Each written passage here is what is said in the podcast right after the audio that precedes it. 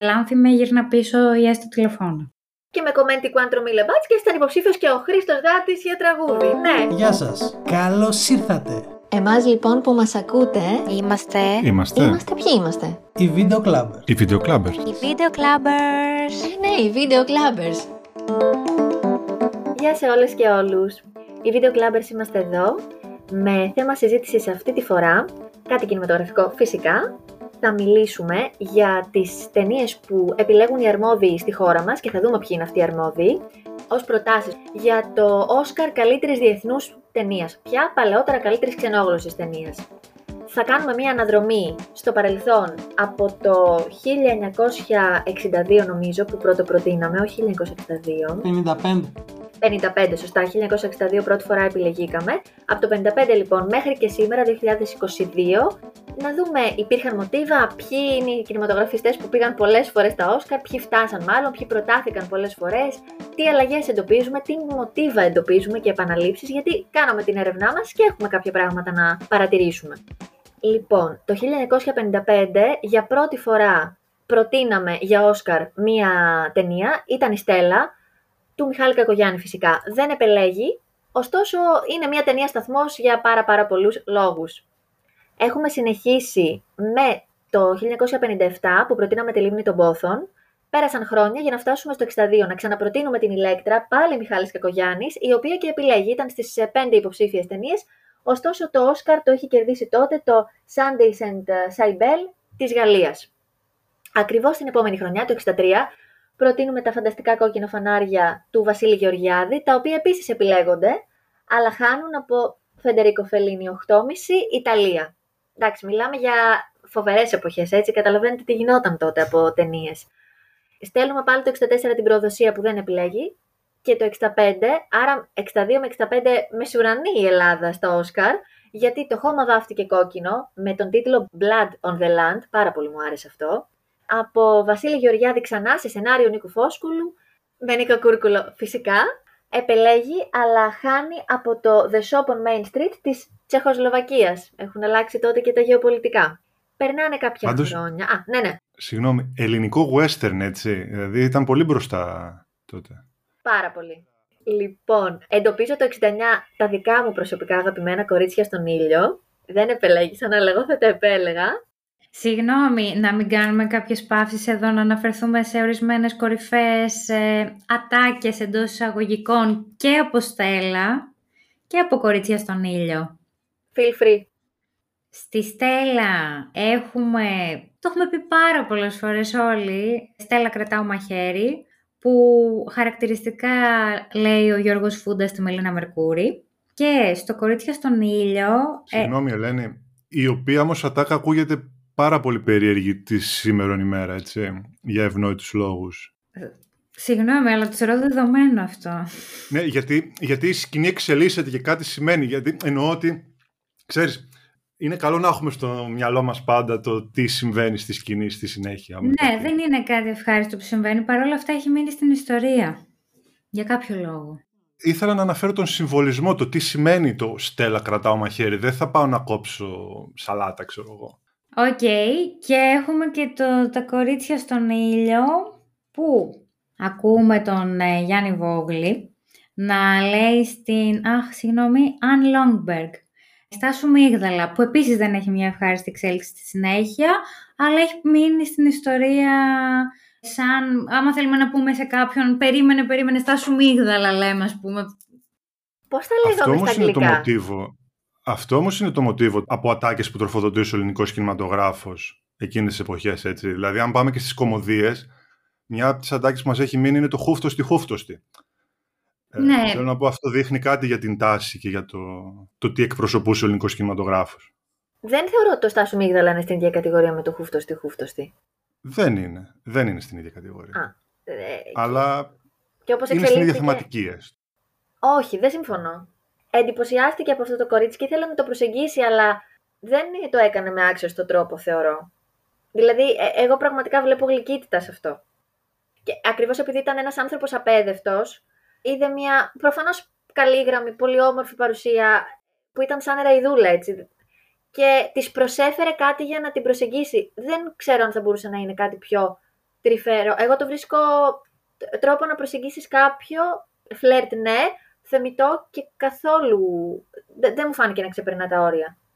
Προσωπική μου. Ατάκες στις ελληνικές ε, ταινίες είναι μάλλον κάποιο επόμενο θέμα που θα καλύψουμε και ίσως χρειάζεται να δώσουμε περισσότερο χρόνο γιατί τώρα δεν είναι σε αυτό το σκοπό ίσως. Ναι, οπότε είχαμε μείνει στο κορίτσια στον ήλιο και κάπου εκεί έρχεται η, η Χούντα και μένουμε χωρίς... Ε, είχε έρθει ήδη δηλαδή, αλλά μέχρι το 74 δεν έχουμε συμμετοχή. Πολύ σωστά. Το 75 η Επιτροπή προτείνει τον Θίασο σε σενάριο και σκηνοθεσία Θεόδωρου Αγγελόπουλου φυσικά. Δεν επελέγει, αλλά είναι μια πολύ σημαντική ταινία. Και να πούμε ότι είναι και πολύ μεγάλη σε διάρκεια ταινία. Έτσι. Πόσες ώρες είναι; Είναι λίγο τεραστίων διαστάσεων ταινία ο Θίασο. 230 λεπτά. Εντάξει, και ο Νονός έβγαινε εκείνη την περίοδο που ήταν αντίστοιχης διάρκειας. Τουλάχιστον ο Θίασο περνάει την ιστορία της σύγχρονης Ελλάδας. Ο Νονός συζητάει την ιστορία μιας οικογένειας. Θέλω να πω ότι και πάλι μικρή είναι σε διάρκεια η ταινία του Αγγελόπουλου. Ναι, θα μπορούσε να κάνει μια τριλογία, ρε παιδί μου. Σαν τον Godfather, να το κάνει τριλογία το Θίασο. Έκανε πιο μετά. Έναν χρόνο μετά δεν ε, προτείνουμε ταινία και το 1977 προτείνεται η Ιφηγένεια πάλι του Μιχάλη Κακογιάννη με πρωταγωνίστρια φυσικά η Ειρήνη Παπά. Γίνεται, ε, είναι επιλέξιμη, αλλά χάνει από το Madame Rosa από Γαλλία πάλι. Και αυτές είναι οι ταινίες που προτείναμε και επελέγησαν. Μέχρι το, αλλά πριν το μέχρι το, αξίζει να αναφέρουμε προς τα που πήγαμε. Δηλαδή, βλέπουμε τον άνθρωπο με το γαρίφαλο το 81, τον άγγελο το 82, δεν γίνονται προτάσεις 83 με 86 και μετά κάποιες ταινίες που εγώ ξεχωρίζω, αλλά θα ήθελα να μου πείτε κι εσείς. Το 98 έχουμε μία ενότητα και μία μέρα, πάλι ο Αγγελόπουλος. Το 2000 έχουμε το Peppermint και το 2004 Πολίτικη Κουζίνα. Μάλλον είδαμε ότι ο χωραφάς μπορεί να μας πάει στα Όσκαρ. Δεν ξέρω αν θέλετε να κάνετε κάποιες αναφορές μέχρι να φτάσουμε στο μέχρι το. Μπορεί να μας πάει στα Όσκαρ ο χωραφάς. Αυτό είναι το θέμα. Μισό, μισό. Θέλω να απαντήσω σε αυτό. Πριν απαντήσω, να πούμε ότι είχαμε και τρίτη πρόταση για ταινία του Αγγελόπουλου, το τοπίο στην Ομίχλη. Και το βλέμμα του Οδυσσέα, άρα τέσσερις. Έχει πάει τέσσερις φορές ο άνθρωπος, αλλά δεν έχει πάρει Όσκαρ ποτέ. Ο οποίος, αν ζούσε το σήμερα, ίσως και να είχε πάρει, δεν ξέρω. Ίσως να το δούμε λίγο αργότερα. Να το συζητήσουμε λίγο αργότερα το Ναι. συγκεκριμένο. Από την περίοδο αυτή τώρα που συζητάμε, εγώ θα ήθελα να ξεχωρίσω δύο ταινίες έτσι για αναφορά. Η μία είναι το «Ένας και ένας» του Νίκου Ζαπατίνα, που είναι η μοναδική κομμωδία που έχουμε στείλει. Το οποίο μόνο και μόνο στο έτσι το καταθέτω, ως ενδιαφέρον στοιχείο. Αλλά θα ήθελα πιο πολύ να σταθώ στο «Από την άκρη της πόλης» του Γιάνναρη, που νομίζω ότι είναι από τις λίγες ταινίες που στην εποχή της έπιανε πάρα πολύ τον παλμό, τον παλμό της κοινωνίας. Ένα δράμα έτσι κοινωνικό πολύ, πολύ σύγχρονο. Μπορεί να, να, να λειτουργήσει και ως ντοκουμέντο της εποχής εκείνης της μετάβασης στην αλλαγή του αιώνα. Δεν τη γνώριζα καθόλου την ταινία αυτή, αλλά βλέπω για μια παρέα νεαρών ρωσοπόντιων που ζει στο Μενίδη, κάνει κλοπές για να επιζήσει, πηγαίνει σε οίκους ανοχής και κάνει βόλτα στο κέντρο της Αθήνας και περιγράφει την καθημερινότητά τους και η ρατσιστική κοινωνία στην οποία ζουν και θεωρούνται ξένοι. Και με συντελεστές, casting δηλαδή, που και τώρα μας είναι πολύ εκεί. Δηλαδή τότε ήταν τα πρώτα τους βήματα. Χιλάκης, Θεοδόρα Τζίμου, Νούσιας. Ο Αργύρης Ξάφης, ναι. Ξάφης, μάλιστα. Είναι Ε, η τωρινή, δηλαδή από ένα σημείο και μετά αρχίζουμε και βλέπουμε και ηθοποιούς που είχα- έκαναν τα πρώτα τους βήματα τότε. Γιατί στην αρχή βλέπαμε full Κατράκι, Καζάκο. Πάντως γι' αυτό που λες ο Ρέστη, πράγματι και παρατήρησα ότι από 82 και μετά αλλάζει το τοπίο και από εκεί που επικεντρωνόμασταν κυρίως στην ανάδειξη του εθνικού μας κυρίως αισθήματος, όχι με αρνητικό τρόπο πάντα, είτε έχει να κάνει με ιστορικά γεγονότα, είτε έχει να κάνει με ιστορικά πρόσωπα, με πολιτική. Από το 82 και μετά με τον Άγγελο, που και αυτό ήταν πολύ ριζοσπαστικό για την εποχή του, γιατί μιλάει για την ομοφιλοφιλία, σε μια δύσκολη εποχή, το 80, λόγω του ότι συνδέθηκε με το AIDS, γυρίζουμε προς κοινωνικά θέματα και πιο οικουμενικά που αφορούν όλο τον κόσμο και βλέπουμε την Ελλάδα σαν ένα μικρό φακό μέσα από τον οποίο βλέπουμε παγκόσμια προβλήματα. Όπως π.χ. είναι ο ρατσισμός και η μετανάστευση, η προσφυγιά που ακόμα και σήμερα υπάρχει. Και για να δώσω πάσα για να συζητηθεί το θέμα χωραφά, επειδή ουσιαστικά οριοθετήσαμε τη συγκεκριμένη περίοδο μέχρι την ε, πολιτική κουζίνα, η πολιτική κουζίνα είναι από αυτές τις ταινίες νομίζω που έχουμε ζήσει και έχουμε συζητήσει μέχρι τώρα, αυτή που έχει πραγματικά και τη μεγαλύτερη ανταπόκριση από το κοινό. Δηλαδή είχε κάνει τεράστια επιτυχία στους κινηματογράφους. Και εντάξει, δεν ξέρω αν θέλετε να φτάσουμε και στο σημείο να συζητήσουμε γιατί δεν προτείναμε ποτέ το safe sex, για παράδειγμα, που μπορεί να θέλετε από ό,τι βλέπω. Ε, αλλά ναι, η συγκεκριμένη είχε και την ε, λαϊκή σφραγίδα ποιότητας, πέρα από τα υπόλοιπα βραβεία που είχε πάρει. Παρότι βέβαια εντασσόταν στο κλίμα του παρελθόντος όπως το έθεσε πριν η Ελένη, δηλαδή κοίταζε στο παρελθόν το ελληνικό, στην πόλη και είχε αυτό το στοιχείο της νοσταλγίας και το folklore το οποίο αρκετές φορές έχουμε προσπαθήσει και σε διάφορους διεθνείς οργανισμούς να δώσουμε προς τα έξω σαν χώρα. Πιθανότατα να είναι και αυτός και ο λόγος που είχε την ανταπόκριση που είχε η συγκεκριμένη ταινία στην Ελλάδα. Γιατί ίσως να μην είναι και τόσο εξαιρετική ταινία όσο μας παρουσιάζεται το ότι υπάρχει αυτός ο νόστος για την πόλη, για όσα έγιναν τότε κτλ. Θεωρώ ότι αυτό έκανε το κοινό πιο πολύ να το αγαπήσει παρά το περιεχόμενο της ταινίας ως ταινία. Ναι, είχε μια εξαιρετική μουσική το συγκεκριμένο, αλλά δεν νομίζω ότι ήταν τόσο... Εμένα μου θύμιζε κάτι. Α, αυτό, αυτό. Μου θύμιζε πάρα πολύ το σινεμά Παραντίζο. Και δεδομένου ότι Καλά, μπορεί να είναι η δική μου άποψη βέβαια αυτή. Δεν σημαίνει ότι σε όλους το θύμισε. Έχεις απόλυτο δίκιο. Μπορεί δηλαδή και σε άλλους ανθρώπους να το θύμισε, ναι. Θα μπορούσε να θεωρηθεί και μια αντιγραφή του, να το πούμε έτσι. Να αναφέρω ότι έχουμε χωραφά και στην πρότασή μας. Δύο χρόνια μετά την πολιτική κουζίνα, το 2006, η χοροδία του Χαρίτονα. Οπότε τον θέλουμε, όπως φαίνεται. Τον θέλουμε εννοείς ως χώρα. Ω χώρα, ναι. Α, ε, ακούστηκε ότι τον θέλουμε εννοώντα εμείς εγώ. Δεν είναι δικιά μα επιλογή ο χωραφά, να το, να το ξεκαθαρίσουμε.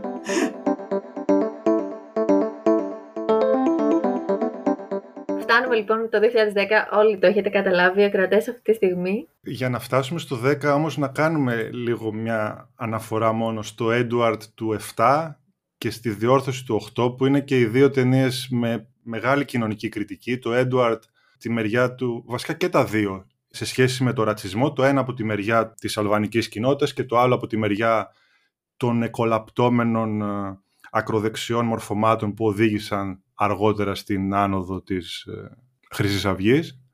Και ναι, και φτάνουμε στο, στον κοινόδοντα που σήμανε σε μεγάλο βαθμό την αναγέννηση του νέου ελληνικού σινεμά, τουλάχιστον στο πώς τον αντιλαμβάνονται προς τα έξω. Να αναφέρουμε ότι το 2010 αλλάζει και η διαδικασία ή μάλλον αλλάζουν και οι αρμόδιοι για την επιλογή των ταινιών που στέλνουμε έξω. Υπάρχει νέος νόμος, εξειδικεύεται με εγκύκλιο και στην ουσία επταμελής επιτροπή προτείνει στον Υφυπουργό και ο Υφυπουργός στην πραγματικότητα επικυρώνει την απόφασή τους αυτή. Κάπως έτσι είναι τα πράγματα. Τώρα, από ποιους αποτελείται αυτή η επταμελή επιτροπή, θεωρούμε από μέλη της Ακαδημίας του Κινηματογράφου της Ελληνικής Ακαδημίας Κινηματογράφου. Αλλά δεν βάζουμε και το χέρι μας στη φωτιά. Αυτό ρε παιδί μου. Τέλος πάντων. Το 2009 έλαβε χώρα και μια μεγάλη κίνηση Ελλήνων κινηματογραφιστών οι οποίοι απέστηραν τις ταινίες τους από το Φεστιβάλ Κινηματογράφου Θεσσαλονίκης το οποίο μέχρι τότε ήταν παραδοσιακά η οργάνωση η οποία ουσιαστικά έδινε τη σφραγίδα για τις ταινίες που θα προωθούνταν ε, προς τα έξω από τη χώρα η κίνησή τους είχε ονομαστεί τότε κινηματογραφιστές στην Ομίχλη. Είχαν κάνει αρκετές προβολές για να, στην Αθήνα, ειδικά στην Αθήνα κυρίως τέλος πάντων, ως αντίβαρο στη Θεσσαλονίκη που κινηματογραφικά είχε το μεγάλο βάρος. Και ουσιαστικά η νέα νομοθεσία είχε ως σκοπό να ικανοποιήσει αρκετά από τα αιτήματα των κινηματογραφιστών, το οποίο άλλαξε σε μεγάλο βαθμό, όπως φαίνεται κιόλας όπως αντικατοπτρίζεται στις επιλογές των επόμενων ετών και στις ταινίες που χρηματοδοτούνται γενικότερα και στις ταινίες που ξεχωρίζουν από αυτές που δημιουργούνται.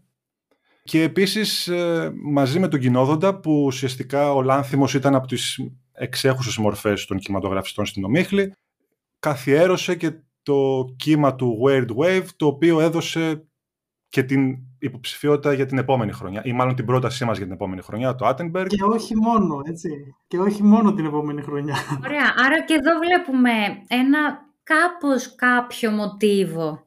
Δεν είναι ξεκάθαρο, γιατί και τις προάλλες που είχαμε συζήτηση για τα, τα μαγνητικά πεδία, δεν συμφωνούσαμε και οι τέσσερις σχετικά με το αν ανήκει σε ένα weird wave ή οτιδήποτε. Πάντως, αντιλαμβανόμαστε όλοι ότι από το 10 και μετά υπάρχει κάτι διαφορετικό στον ελληνικό κινηματογράφο και σε αυτά που στέλνουμε σαν προτάσεις για τα Όσκαρ. Οπότε, ίσως μπορεί να μην μπορούμε ακόμα να το ορίσουμε, αλλά το κατανοούμε κάπως. Έχουμε όλοι μια κοινή αίσθηση. Και έχουμε επίσης πολύ Βαγγέλη Μουρίκη. Πολύ, Μέσα, ε, ναι. να τα Εμένα, ας πούμε, μου λείπει... Πολύ Γιατί Βαγγέλη. να μην στείλεις τον Οικονομίδη στα Όσκαρ; Αλλά ποιος θα κάνει τη Ναι. μετάφραση σε όλες αυτές τις λέξεις που- και τις φράσεις που χρησιμοποιεί; και, και Θα πώς... μπορούσε να χρησιμοποιεί την ίδια λέξη, ρε παιδί μου. Θα πάρουν Συμφραζόμενα. φωτιά ναι. οι μεταφραστές, θα τους δώσουμε δουλίτσα για όλη Ναι. τη χρονιά. Ναι, ναι, ναι, ξεκάθαρα. Οπότε έχουμε το 12 άδικο κόσμο, το 13 το αγόρι τρώει το φαγητό του πουλιού, το 14 μικρά Αγγλία, το έχουμε συζητήσει για τη μικρά Αγγλία. Δεν είμαστε και πολύ... Σπύρο my love. Ναι, ναι, Μια μικρή παρένθεση. Πριν γίνει podcast στο Video Club, το συζητήσαμε στην έντυπη μορφή του. Μπορείτε να το βρείτε. Θα σας έχουμε βασικά το link κάτω στην περιγραφή για να το διαβάσετε αν θέλετε. Σωστά. Ξενία, πολύ ωραία επιλογή. Για μένα είναι από τις πιο εύστοχες επιλογές για τη συγκεκριμένη διοργάνωση. Σε Βαλιέ, πλατεία Αμερικής, πολύ ξένη, μία ιστορία από την πόλη. 19 όταν ο Βάγνερ συνάντησε τις ντομάτες. 20... Παιδιά, να σταθούμε λίγο στο 19. Τι είναι αυτό που στείλαμε; Ντοκιμαντέρ. Εγώ δεν το γνωρίζω. Πρώτη φορά το ακούω. Συγγνώμη, ίσως ήταν πάνω στον κορονοϊό και όλο αυτό, πανδημία, το χάσα. Ναι, Δεν- δηλαδή, πραγματικά δεν θέλω να πω κάτι. Μπορεί να είναι η φοβ- φοβερή ταινία, αλλά δεν ξέρω την σκηνοθέτηδα. Αυτή η ταινία προβλήθηκε σε αίθουσες, την είδε κάποιος, ενώ ήταν πραγματικά, κατά τη γνώμη της Επιτροπής, η καλύτερη ταινία για να φύγει έξω. Δηλαδή, θεωρώ ότι κάποιες επιλογές, επειδή εκπροσωπείς και μια χώρα, τώρα θέλουμε πάρτου βέβαια, για να δούμε για ποιο λόγο επιλέγει μια επιτροπή μιας χώρας, μια ταινία. Είναι πολύ βασικό και αυτό. Αλλά δεν θα έπρεπε να είναι μια ταινία που τουλάχιστον ένα ποσοστό του πληθυσμού την έχει ακούσει. Όχι καν την έχει δει, την έχει ακούσει. Την έχει ακούσει, δηλαδή. Ναι, ναι, αυτό. ε, δεν ξέρω. Ότι έστω να την ξέρεις σαν άκουσμα. Ότι ναι, αυτή, ναι. υπάρχει αυτή η ταινία. Τέλος πάντων. Έχεις δίκιο. Μίλα με τον Άρη Σερβετάλη συζητήθηκε πολύ και λόγω της Kate Blanchett που ανέλαβε τη διανομή της ταινίας. και φτάνουμε στο Digger. Εμένα προσωπικά με βρίσκει πολύ σύμφωνη. Και στα μαγνητικά πεδία που είναι η φετινή, ήταν η φετινή, τελικά Δεν δεν, επιλέχθηκε. επιλέχθηκε. Και ελπίζουμε στο μέλλον να δούμε και άλλες ταινίες. Και δεν πέφτουμε και από τα σύννεφα που δεν επιλέχθηκαν τα μαγνητικά πεδία. Να το Είναι πω. πολύ Εγώ γεμάτη τουλάχιστον. κατηγορία φέτος και με ταινίες πολύ δυνατές και με αρκετά μεγάλο εύρος. Οπότε δεν είναι... Γενικότερα νομίζω ότι τα τελευταία χρόνια είναι πολύ δύσκολο να μπει μια από τις ελληνικές παραγωγές που βλέπουμε στα Όσκαρ. Τώρα άμα πήγαινε ο Λάνθιμος με κάτι, άμα αποφάσιζε να ξανακάνει ελληνικό σινεμά ή ελληνική παραγωγή, ίσως λόγω του ονόματός του να κατάφερε να εισχωρήσει στο συγκεκριμένο βραβείο, αλλά τα τελευταία χρόνια είναι πάρα Βέβαια και πολύ... από το 77, όταν φτάσαμε το 10, δεν θα το πίστευε άνθρωπος. Ναι, ναι, έτσι είναι. Τη δεκαετία του 60 είχαμε τρεις. Εκεί τι ήταν διαφορετικό, ίσως ήταν λιγότερες οι χώρες που συμμετείχαν. Ίσως ήταν ε, λιγότερες οι συμμετοχές ή κάναμε κάτι εμείς ως χώρα που ήταν πιο πετυχημένο εκείνη την περίοδο. Ήταν στον παλμό που εκείνη η τέχνη απαιτούσε τη συγκεκριμένη περίοδο. Θεωρώ ότι το όνομα του Μιχάλη Κακογιάννη είναι σπουδαίο και δεν είναι τυχαίο που τρεις ταινίες του έφτασαν να είναι εκεί ή και περισσότερες να είχαν προταθεί και να... Ήταν ένας σπουδαίος κινηματογραφιστής. Μάλλον πα- παγκόσμιου βεληνικούς, αναγνωρισμένος τότε. Και δεν ήταν μόνος του, έτσι. Είχε ας πούμε και μουσική Θεοδωράκη, γενικότερα. Ίσως να παίζαν το- πολλά το ρόλο τους και όχι μόνο... Και η Ειρήνη Παπά. Ναι, αυτό, Όλο αυτό. μαζί. Ήταν γενικά αναγνωρίσιμα πολλά πρόσωπα στις ταινίες του. Ε, και δεν ήταν και μόνο αυτός, οκ. Ήταν και άλλοι δημιουργοί εκείνη την περίοδο. Αλλά ίσως από το 77 και μετά, ίσως τότε επειδή ήταν και η άνθηση των βιντεοκασετών στην Ελλάδα, δεν ξέρω, ίσως δόθηκε μεγαλύτερη έμφαση στις βιντεοκασέτες και χρηματοδότηση παρά εκεί που ίσως να έπρεπε να δοθεί. Εγώ είμαι φαν ως γνωστόν εκείνων των ταινιών, πολλών από εκείνων των ταινιών τέλος πάντων, αλλά εντάξει, όπως, όπως γνωρίζουμε δεν είναι και η ποιότητα η ίδια εκείνη της ταινίας, ήταν κάτι τελείως διαφορετικό. Είναι αμφιβόλου ποιότητας για να τσιτάρω Ραφαήλ από άλλο Οι ταινίες των 80s, οι βιντεοταινίες είναι αμφιβόλου ποιότητας. Εντάξει, OK. Okay.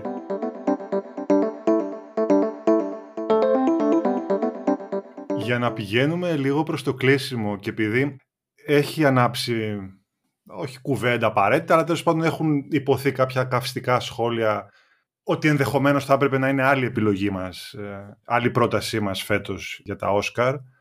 Εσείς κοιτάζοντας τη λίστα, ας πούμε, από το 2000 και μετά, υπάρχει κάποια ταινία που σας λείπει από εκεί; Δηλαδή που λέτε ότι ανεξάρτητα από το τι στείλαμε εκείνη τη χρονιά. Δηλαδή, εγώ κοιτάζοντας τη λίστα, νιώθω ότι μου λείπει η Στρέλα, για παράδειγμα. Ότι Πράγματι. για αυτό που είναι ο νέος ελληνικός κινηματογράφος, η Στρέλα λείπει από εκεί. Και με τη Μικρά Αγγλία έχω προβλήματα, αλλά είναι Βούλγαρης, δείχνει κάτι σαν τάση για να υπάρχει εκεί στη λίστα. Αλλά η Στρέλα και γενικά αυτό που εκπροσωπεί η Στρέλα δεν υπάρχει. Έχετε κάποια άλλη σκέψη εσείς Εμένα μου έκανε εντύπωση, δεν ήξερα καθόλου την ταινία διόρθωση, ε, ενημέρωσε ο Ρέστης περί τίνος πρόκειται. Νομίζω ότι εκεί θα ήταν προτεινόμενο αν η Ελλάδα το πρότεινε το El Greco, γιατί ήταν μια ταινία, είχε μια αναγνώριση ρε παιδί μου, όχι ότι μπορεί να και αυτή να μην επιλεγόταν, OK, okay, δεν λέω αλλά μου έκανε εντύπωση που νόμιζα ότι ήταν. Απλά από ό,τι είπε ο Ρέστης είχε η ταινία που προτάθηκε αντί αυτής είχε ένα άλλο ζήτημα πολύ σοβαρό το οποίο έφυγε, οπότε OK. Okay. Εκτός από τη Στρέλλα, ο Απόστρατος μου είχε αρέσει, σχετικά πρόσφατη ταινία, για διάφορους λόγους, όχι μόνο λόγω, όχι λόγω θεματικής. Και όπως είπα πριν, θα ρίσκαρα έτσι να στείλω έναν οικονομίδι να δω τι θα γίνει. Εγώ θα τον έστελνα τον Οικονομίδη χωρίς να θεωρώ ότι είναι ρίσκο ο Οικονομίδης. Με φαβορή. Μπαλάντα της τρίπιας καρδιάς γιατί είναι το πιο light που μπορεί να παίξει. Ναι, αλλά είναι το καλύτερό του. Ναι, αλλά το καλύτερό του πρακτικά είναι το μικρό ψάρι που ήταν το πιο βραβευμένο. Ναι. Το... ναι. Και νομίζω ότι και οι ατάκες που έχουν μείνει στον κόσμο είναι από το μικρό ψάρι περισσότερο. Ναι, ισχύει αυτό αλλά είναι αρκετά δύσκολη γλώσσα και δεν ξέρω αν ένας άνθρωπος που δεν ζει στην Ελλάδα μπορεί να κατανοήσει τον παλμό όλου αυτού και τις καταβολές από τις οποίες προέρχεται όλο αυτό. Θεωρείς ότι στην Μπαλάντα θα του κατάφερνα, θα κατάφερνα να γίνει προσαρμογή και όχι στο μικρό Νομίζω ότι είναι το πιο ήπιο. Ναι, OK, okay, το σπιρτόκουτο θα ήταν τελείως αλλού. Την άλλη, το σπιρτόκουτο έφτασε και στη λυρική σκηνή φέτος. Δηλαδή, θέλω να πω δεν είναι απαγορευτικά κάποια πράγματα και επίσης δεν χρειάζεται να βγάζουμε προς τα έξω πάντα πράγμα, δημιουργήματα τα οποία να είναι απολύτως κατανοητά. Δηλαδή κάποιος όταν προσεγγίζει ένα άλλο είδος κινηματογράφου, ειδικά σε μια γλώσσα η οποία είναι αρκετά ξένη στον περισσότερο πληθυσμό του κόσμου, ε, εντάξει, και ο θεατής ο άλλος θα πρέπει να κάνει την υπέρβαση. Απ' την άλλη, ο Οικονομίδης σε πολλά πράγματα αποτυπώνει γλαφυρά την ελληνική κοινωνία, οπότε το να κάνουμε εκπτώσεις αυτό για να είναι πιο προσιτός στον ξένο, νομίζω ότι θα μείωνε τη δουλειά του. Και μπορώ να πω ότι νιώθω λίγο και το βασικό χαρακτήρα από το Σπιρτόκουτο, ο οποίος μέσα στους 50 βαθμούς Κελσίου δεν ξέρω πώς και εκεί θεωρητικά εκείνη τη μέρα στο σπίτι του χωρίς air condition δεν ξέρω, δεν ξέρω πώς θα αντιδρούσε κάποιος άλλος άνθρωπος. Όχι, σε καμία περίπτωση να μην αλλάξει το στυλ του, που εμένα δεν, είναι, δεν νιώθω ευχάριστα όταν παρακολουθώ ταινίες του, νιώθω δυσφορία. Δεν μου αρέσει να ακούω αυτή τη γλώσσα, όχι γιατί είμαι δίθεν, απλά μου προκαλεί εμένα δυσφορία. Αλλά αναγνωρίζω τη δουλειά του και θα ήθελα να το δω αυτό, παρόλο που είμαι φαν λάνθιμος, έτσι. Και λάνθιμο γύρνα πίσω ή έστω τηλεφώνο. να πω κι εγώ, το 2016 είδαμε το Σεβαλιέ. Μία ταινία που εγώ την είδα στο σινεμά και θα ήθελα να πω ότι μου φάνηκε τουλάχιστον αδιάφορη. Γιατί δεν πήγε το Σάνταν. Σωστό. Το οποίο αναβέστηκε. Πολύ ωραίο. Έχεις δίκιο. Με τον ε, Παπα, Δημητρίου, ο οποίος έχει μια φοβερή ερμηνεία. Θα τον δούμε, ε, είμαι σίγουρη, σε διεθνές επίπεδο στο μέλλον. Σας το λέω δηλαδή και τους σημειώνετε. Έχει ήδη κάνει διεθνείς ταινίες. Ναι, ενώ θα δούμε πιστεύω και βράβευσή του σε κάποιο φεστιβάλ στο μέλλον. Με ελληνικό τοπίο, με πετυχημένη σκηνοθεσία, φωτογραφία κτλ. Δηλαδή, εγώ δεν κατάλαβα ποτέ γιατί είδαμε το Σεβαλιέ. Θα το ξαναπώ. Οι νύφες θα μπορούσαν ίσως να έχουν κάποια θέση επίσης του Βούλγαρη. Είναι ψιλοξεκάθαρο γιατί ήταν το Σεβαλιέ. Δηλαδή, πραγματικά, αν με ρωτήσετε, έλεγα ότι αυτές είναι πληρωμένες επιλογές. Όταν έχει γίνει τέτοια αίσθηση, ενώ με μια άλλη ταινία που πάλι δεν ήταν εμπορική επίπεδου safe sex, αλλά και το safe sex που το ανέφερες, θεωρώ ότι είχαμε μια τέτοια πλειάδα πρωταγωνιστών και ήταν τόσο προχώ για την Ελλάδα τη στιγμή που βγήκε, που ναι, θα τολμούσα να πω, θα στείλω την πιο εμπορική κομμωδία υποψήφια, γιατί έχουμε δει αντίστοιχα ταινίες και στο εξωτερικό με πολλές ιστορίες να κόβουν και να ράβουν που να ενώνονται στο τέλος. Δηλαδή, ναι, θα ήταν μια πρόταση που εγώ θα την άκουγα. Και εμείς. Και με κομμέντι Quantro Mille Bats και ήταν υποψήφιος και ο Χρήστος Δάτη για τραγούδι. Ναι. ναι, αυτό, γιατί όχι; και στα Ιταλικά. γιατί όχι; Και νομίζω ότι πρέπει να κλείσουμε. σιγά σιγά. Οπότε φεύγουμε κι εμείς τώρα; Ναι, φεύγουμε. Αποχαιρετούμε το κόκκινο χαλί. Πάμε ταξίδι ξανόγλωσσο. Φύγαμε, φύγαμε. Γεια χαρά. Γεια σας. Γεια σας.